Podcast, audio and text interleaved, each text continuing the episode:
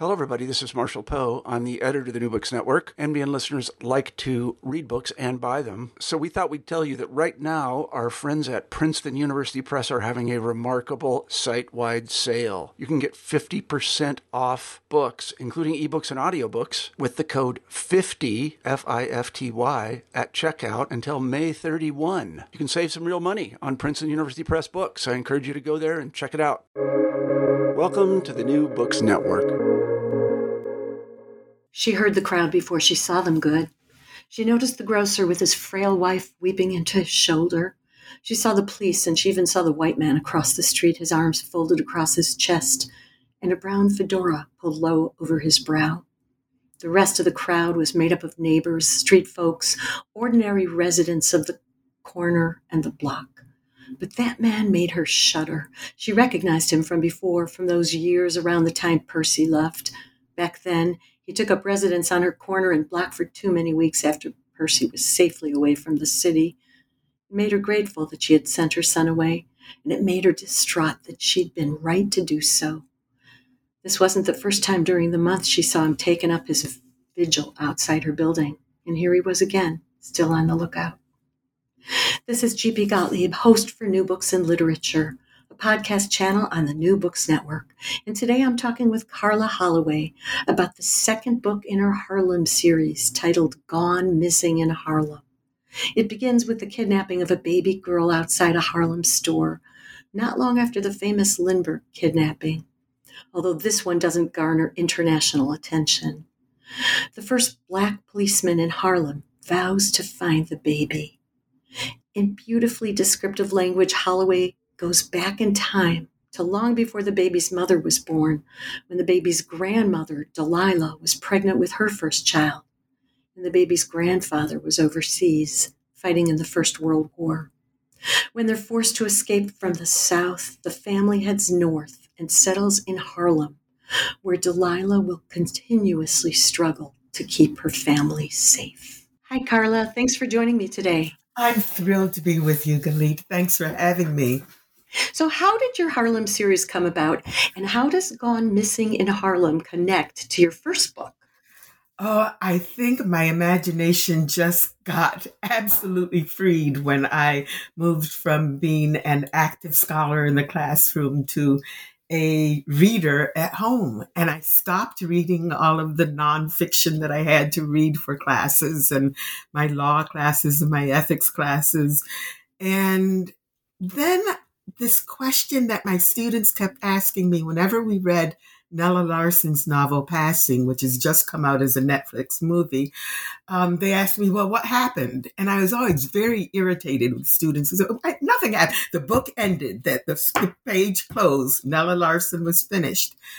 But I guess I wasn't finished with that because my first book, A Death in Harlem, actually takes up from the end of Larsen's um, book passing and guesses at what happened after um, the Netflix movie ends. And then I was in a Harlem space, maybe a, a, Harlem frame of mind. And the character that I created, what I call the first colored policeman in Harlem, um, just lingered with me. And I had to see what happened to him. And I saw a picture in the New York Times back in the 1930s of the Lindbergh kidnapping and the circle of women gathered around the baby and this sort of dark space in the middle of the picture where I guess Lucky Lindbergh, the dad, Charles Lindbergh would have been, but wasn't. And it made me wonder, well, where where's the baby's daddy? And also, what about the circle of women with a baby who goes missing? And then, and what happens if it's one of ours? That's what took mm. me there. Wow. In addition to being a literary novel, this is also a mystery with a few twists and turns. So we're not going to give anything away, but I'd like to know how you set about writing both of your novels. Are you a plotter or a pantser who writes by the seat of her pants? Okay, I'm glad there's a name for it. I'm B, the panther. I didn't know that because, of course, my, I published my first novel, A Death in Harlem, at the age of 70. and mm. so this is my, my novel in my 72nd um, year. And so I didn't know what kind of writer I would be. I didn't take the writing workshop classes. So I'm a, what, what did you call it? A pantser, a pantser. or a pantser. yeah. So as it comes out, but it means that I have to go back and make things fit. One of the lovely things about mystery is that it's a puzzle. And the puzzle pieces constantly get rearranged until they're the full picture. And I found I had fun sort of rearranging the puzzle, but it was a precision I had to develop, which was unusual for me. I'm not a very precise person, but to be, I think, a good mystery writer, the pieces have to fit. So I did have to do a lot of revision to make sure the timelines fit, the storylines fit. That was fun too. It worked. It really did. How how does the Lindbergh kidnapping connect though to the kidnapping of well Chloe? In in this um, era of Harlem, which is the 1930s. The baby, the Lindbergh baby is all the rage, the missing Lindbergh baby. As a matter of fact, uh, somewhere in the book, the FBI, you know, are up in Harlem looking for the baby. They're in New Jersey looking for the baby. And Harlem is disturbed because they said, what, you know, Eh, are they going to send the FBI? One of ours has just gone missing too, because baby, little baby Chloe went missing from her carriage right outside a grocery store.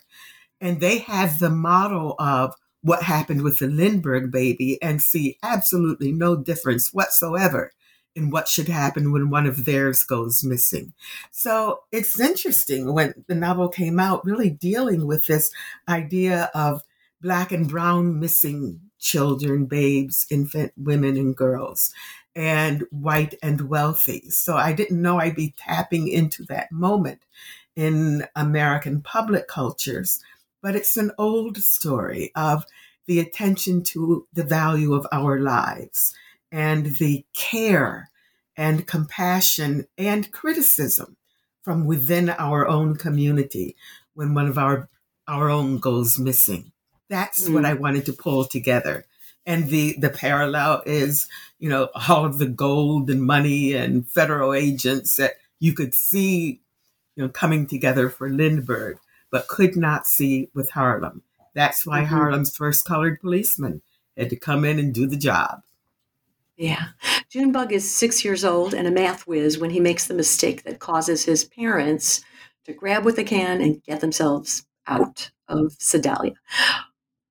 Can you talk about what they went through and how it fits into the context of the Great Migration? Well, I wanted people, there, there's a romantic notion of the, the Great Migration when um, I used to tell my classes that um, at the beginning of World War II, World War One, about 75% of the Black population lived in the South. And after the Great Migration, that same percentage lived in the North. Well, what did it mean for Blacks to migrate into that part of the country um, and essentially move into crowded and and difficult conditions? You know, not not used to the weather, not used to the to the requisites of living in the North. But these folks lived in a small town in Sedalia, which happens to be the town where my family was enslaved back in the days. So Sedalia was a family story name for me. Plus, it has such a lovely name. Mm. Forget its history. So Sedalia is not far from where I live now in Wake Forest, North Carolina. And I wanted to locate the story both in family and in culture. But I also wanted to suggest that all of our moves north weren't a striving to North Star wonderful new life in New York City. This family had to get out of town quick. And I also wanted there to be a little child who was precocious and wonderful and harmed by the suddenness of that move. So I wanted us to pay attention to our children's spirits when these kinds of of um, leave takings, sudden leave takings happen, things that we can't plan for, which happened in a lot of black and brown families when we think of migration. Mm-hmm. You write about positive and negative aspects of both Harlem and the fancier heights. Um, it's Hamilton Heights. Is that Hamilton same, Heights, right? That's is that far from Washington Heights? Is that the same? Not the same neighborhood. Um, Sugar Hill. It's really up in the Heights in Harlem. And one of the things I wanted to do was to help readers, and I did this both in a a Death in Harlem as well as Gone Missing. A Death in Harlem really deals with what I call the Harlem elites. Um, as my mother used to say, they were elites um, because they were wealthy, but they were also light skinned. That's the question of Nella ah. Larsen's passing. So the light skinned upper class Harlem folk dealing, you know, just blocks away from regular, more brown skinned Harlem folks. And I found a lot of my readers didn't realize that there was this very elite, elite group of Harlemites who were struggling to maintain their difference and distinction from those regular folks down on the street. So I wanted to introduce them to the idea of class within Black cultures and how that striving class strove to maintain its distinction, sometimes to the point of ridiculousness, sometimes to the point of necessity. So it was um, just a, it was, I'm sort of smiling because it was titillating and fun for me to write about these folks because my parents were members of these elite organizations as I was growing up. Um, the sororities and fraternities and highfalutin and debutante balls and cotillion groups. Um, so I knew intimately this Harlem. I would go there in in the summers with my grandparents. And so I wanted people to complicate Harlem. That's what I think it was. Were they also wealthier? Didn't they have oh, maids absolutely. of their own? And okay, so it wasn't yeah. just about the shade; it was yeah. also also the the help that lived in the house. You know, most of us came to learn of the idea of help with um, the book by Kathryn Stockett, black folks had maids and, and workers living in the households as well, which Nella Larsen's book, um, Passing, shows quite clearly, also showing the, the color differential. Often these were browner skinned um, black folks. Um, but the idea, I've had readers tell me, you mean black people had maids? so well, who do you think you know did the linens you know who do, for for folks who were able to pay? These were doctors and lawyers and business folk and they owned funeral businesses and huge church churches that would become huge. So they were moneyed people certainly not moneyed in the way of the rockefellers or vanderbilts or morgans but but up there enough to make a distinction between them and folks who were scraping by. And remember, we're right in the middle of the Great Depression in this book. I go through the Harlem mm. Renaissance, mm. um, from the Great Migration through the Harlem Renaissance to the Great Depression. So, this depression is always going to affect Black folk more. So, the urge to find out what happened to that baby is also an urge for the maid in that house, the housekeeper in the house, to keep her job because if, you know, if the mothers were not able to be employed by taking care of somebody, these were their families where things went wrong or didn't go wrong. So this was a matter of employment as well. Hmm. The Women's Auxiliary of the Negro Welfare League plays a role in both in getting Delilah a job on the Upper East Side with a rich right. white family, and later in Hamilton Heights, getting a job with a rich black family. Can you say more about the Women's Auxiliary. So yeah. interesting. I a, a real and absolute group that was formed in many northern cities, especially uh, also Washington D.C. and Baltimore. Um, these were called uplift societies because they're the job of the women of the group were to uplift the race. They would give lessons in etiquette. They would give lessons in deportment and comportment. They would look for opportunities to raise people's living standards up, usually um, focusing on hygiene and care and taking care of the home.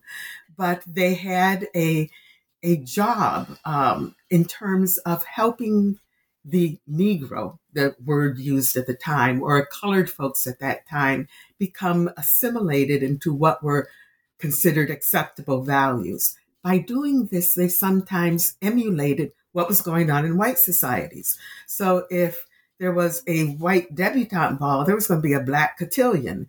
If there was a white um, scholarship dance or luncheon, there was going to be a black one too. So learning by the example of those they were employed by or those they were watching. So the, the development of black sororities and fraternities came about because we could not, we black folks could not join white fraternities and sororities, although we had advanced degrees, went to colleges. Our colleges were started. Mine, I went to an HBCU and that was formed in 1867. So, you know, we had old schools, very traditional schools, and all of the accoutrement of higher education except the status, which is why color and class became important in a different and fictionally interesting way for me in writing. Hmm. Delilah never forgot how horribly her mother and others treated her when she got pregnant before marriage. So, why is she so harsh on poor little Selma? I'm so glad you you noticed that and remembered it because I wanted to think you know, since especially since this book carries through generations, there's a mother or a grandmother mentioned. There's a mother, there's a daughter, there's a granddaughter. There's a series of girls in this book, each one of whom is affected by how they were mentored and raised. So I wanted them to under I wanted readers to understand that none of us can be accepted, exceptionalized from our circumstance. You know, we hope we can be better than the worst ways we were raised. But what comes out is that Delilah's mothering in many ways reflects the ways in which she was condemned for being an out of wedlock mother. So I wanted to suggest their choices here, folks. We can treat others in the worst, our, treat our own in the worst ways we've been treated, or we can do better. I wanted Delilah to make that shift in noticing, oh my goodness, I'm calling my daughter the same thing they called me. I don't think she ever realizes it, um, you know, absolutely or extrinsically. But at some point, she realizes she can plan and do better, and she has capability on her own. So I don't know if the ghostly character in the book is a real ghost or her better imagination or just her prod to come on make a plan do better than this we can we can make it through this but i've also wanted folk to understand that we mother the way we were mothered mm, unless we are that, better that or through. less I, I, loved that oh, part. Good, good. But I thought the the um, the voice she was hearing was her husband. he is affected both. He was affected both by fighting during World War One and coming home to find out that he was no longer treated with the respect he, he had in the army. And later, he's affected by the Spanish flu. Can you right. say more about him? Well, Galit, you're absolutely right. That's who it was. It was a real ghost, and it was her husband. You know, lately I've begun to say, well, maybe he was a fiction. You know, but mm. this is mm. what happened when a writer begins to think too much about the book they finished rather than the book they should be finishing. Mm. But in when I was writing him, all of us, it was stunning to me that one night I heard his voice. Yeah. And mm. I'm saying, my God, Alice Walker talks like this. Characters do talk to you. And he wasn't gone. And the fact that he was, he died in the pan, um, in the 1918 flu pandemic. Actually, it was the second wave of that pandemic in the 1920s and there's a pandemic going on now it was pure coincidence. Who knew? I mean, I'm either quite prescient and I should start being a pundit or I should just stick to the fiction. but his, I wanted his death after he brought his family safely from the South, from the uh, incident, which you're right, their six year old precocious son, Percy, got them into, and to save his son's life, he took the family quickly north but then instead of staying there to protect them and look over them, he dies from the flu. Well, I wrote a book in 2002 called Passed On African American Mourning Stories about death and dying in Black communities and interviewed a lot of morticians and funeral directors. I remember t- them telling me about the series of small white caskets in Harlem that they just had to keep mm-hmm. having because people lived in such close contact and folks died from either the, the consumption, they called it, or the flu. So I wanted to pull that possibility. These, this family went into a small kitchenette in a crowded building. Somebody was going to get sick and die, and then somebody had to survive. But Iredell came back. Um, and I enjoyed the heck out of writing his ghostly presence into the story and in giving Delilah some sort of solace because this was a a woman who had who was harmed and who was harming herself, which was also a surprise to me. She's uh, absolutely the moral center of the book. Uh, Delilah has just one friend, yeah, who can help her navigate, and to whom she can discuss what's going on with Selma after the kidnapping. What's up with Doris? Well, there's a lot up with Doris. One is that her compassion comes from her own estrangement from the Black community. Here we go back to this idea of the uplift societies. Well, if you're not an uplifted Negro, you might be a downlifted Negro. You might not be doing the people proud. You might not be a credit to the race. And one of the lessons of living Black in Harlem one of the lessons of my growing up in the 50s and 60s was to be a credit to the race and an out of wedlock pregnancy or a daughter with um, an out of wedlock pregnancy was not a credit to the race. So the shunning that happened in that community, I wanted to make very clear because I think we do romanticize the way that Black communities can be coherent and romantic and enfolding and embracing and helpful. And yes, we can be all those things. We can also be condemnatory and violent and hurtful. So her one friend, Doris, who had a lesbian affair before she came to New York and was put out of her family, who had perhaps more room for compassion than someone who had not experienced that kind of social estrangement, stuck with her. And I wanted, I, especially created Doris to have that kind of empathy because of her own situation. Because I wanted folks to think about if you're going to be empathetic, where does it come from? It doesn't come from mm-hmm. nothing. And if we're going to tap into our better selves, where are we going to find that well? So Doris was the person who stayed talking to her. But I know from personal experience um, that when things go wrong in a family, folks can leave you lonely, and it can be a mighty isolating experience. So, some of that, without going a lot into personal history, some of that comes from my just needing to write out that moment of feeling that social isolation when everyone teaches you that your community should be the closest thing to you always. What happens when they're not? Mm-hmm. Um, I thought you did a wonderful job of pre- presenting snootiness in both the black and white communities. I, I, I, know some snooty folks.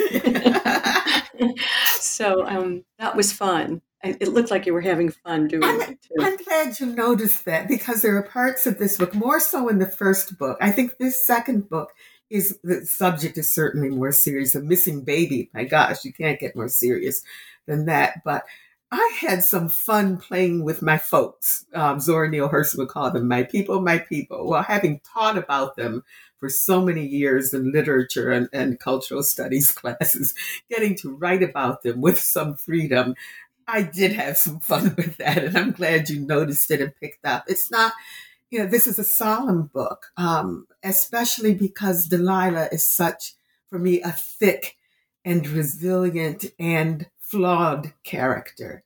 You know, she is not by any means a perfect mother, but you know, I liked creating the communities of folk. I, I saw them like a Greek chorus talking about her. You know, Who's the baby daddy? Baby ain't got no daddy price drop, you know. So mm-hmm. the, the, notion of, you know, is there going to be, are, are we going to get some money? Is there going to be a kidnap note here? I'm kidnapped for a Harlem baby. So yeah, that was fun for me to write. I'm glad you noticed that.